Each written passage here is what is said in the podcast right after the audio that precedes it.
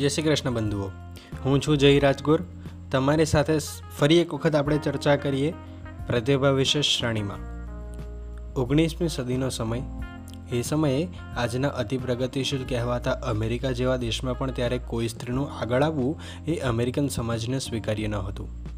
એવામાં જ્યારે કોઈ સ્ત્રી ડૉક્ટર થવા ધારે તો એ સમયે પણ નાઇન ઇલેવન જેવો પ્રચંડ આઘાત લાગી જતો. પણ અઢારસો એકવીસમાં જન્મેલી એલિઝાબેથ બ્લેકવેલ જુદી માટેની જ સાબિત થઈ. તેણે પોતાના ભણતરના પ્રારંભિક તબક્કે જ નિશ્ચય કરી લીધો કે હું મેડિકલ સાયન્સ ભણીશ અને ડૉક્ટર બનીશ. આ વાક્ય કે આ નિર્ણય તેના નવરા મનની ઉપજ ન હતો. સમાજ દ્વારા ખડકી રહેલ બે બુનિયાદ બેરીગેટ્સને પોતાની દ્રઢતાથી ઠોકર મારી હટાવવાની ચેલેન્જ હતી. એક જાતનું બહારવટું જ કહેવાય. ડૉક્ટર બનવા નીકળેલ એલિઝાબેથની દરેક એપ્લિકેશન જે તે મેડિકલ કોલેજ દ્વારા રિજેક્ટ કરવામાં આવતી હતી. જે એપ્લિકેશન જાય, ત્યાં મિસ એલિઝાબેથ બ્લેકવેલ નામની આકાંક્ષાઓ માટે મિસ ફોર્ચ્યુન જ સાબિત થતું હતું. ન્યૂયોર્કની એક કોલેજમાં એલિઝાબેથની એપ્લિકેશન પહોંચી અને એની સામે એલિઝાબેથ રાબેતા મુજબ જ નકારના જવાબની અપેક્ષા રાખીને બેઠી હતી. પણ એ કોલેજવાળાએ રિજેક્શન માટે અલગ રસ્તો અખ્તિયાર કર્યો. એમણે એલિઝાબેથની મેડિકલમાં પ્રવેશની ઈચ્છાની વાત વિદ્યાર્થીઓની સમક્ષ મૂકી અને એમનો મત લીધો. વિદ્યાર્થીઓએ ફક્ત એક જોક મશ્કરીના ધોરણે એલિઝાબેથનું એડમિશન સ્વીકારી લીધું. ભલે આવતી, દેખ લેંગે. જો કે મેડિકલ કોલેજમાં એડમિશન થઈ ગયું એટલે એલિઝાબેથ માટે ડૉક્ટર બનવાની કારકિર્દીનો દરવાજો ખુલી ગયો એવું ન બન્યું. કોલેજ શરૂ થયા પછી પણ એલિઝાબેથને પ્રેક્ટિકલના ક્લાસીસમાંથી બહાર તગેડી મૂકવામાં આવતી હતી. પ્રોફેસરો અને વિદ્યાર્થીઓનું એવું માનવાનું હતું કે માનવ શરીરના ડાયસેક્શન જેવા વિષયોમાં સ્ત્રીઓનું કામ જ નથી. પણ એલિઝાબેથ મક્કમ હતી. ધીરે ધીરે પોતાના અક્કલમંદી અને વિલક્ષણ અભિગમથી કોલેજમાં બધાને પ્રભાવિત કરવા લાગી. ડૉક્ટર આડે આવેલા જડ સામાજિક વિચારસરણીને મળદાનું ડાયસેક્શન જેવા એલિઝાબેથના આ પ્રભાવે પણ કરી રાખ્યું હતું.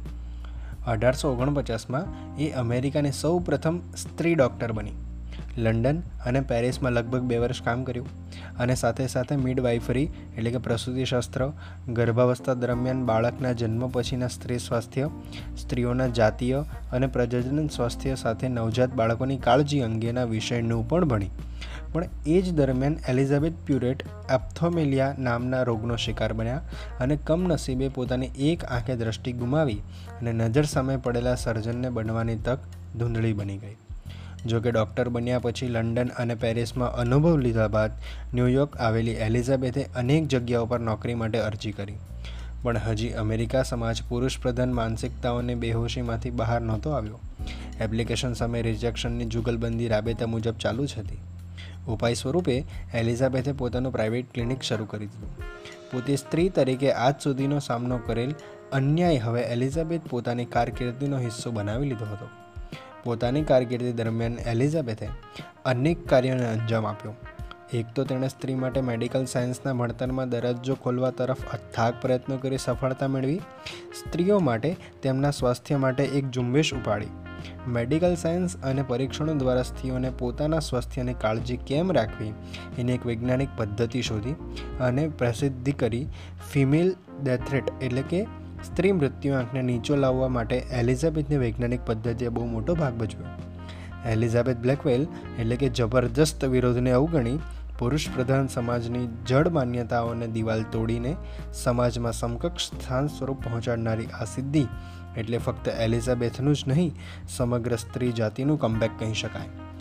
મિત્રો, આને કહી શકાય છે પુરુષ સમવળી સ્ત્રી. પુરુષની સામે ગમે તેમ ગાળો બોલવી કે સ્ત્રી એક ઘૂમટા તાણીને ગાળો બોલે, એના કરતાં કેપરી પહેરી શોર્ટ્સ પહેરી અને સાથે ચા પીવા બેસે, તો એને પુરુષ સમોવડી કહી શકાય. કારણ કે કોઈ કાર્ય થકી પુરુષ પ્રધાન કે સ્ત્રી પ્રધાન નથી હોતું. આપણી વિચારસરણી આપણે નક્કી કરાવે છે કે આપણે સેના પ્રધાન છીએ. માટે એકવીસમી સદી એ જ્ઞાનની સદી છે. જેના સ્વરૂપે જ્ઞાન છે, એ જ દુનિયા ઝુકાવી શકે એમ છે.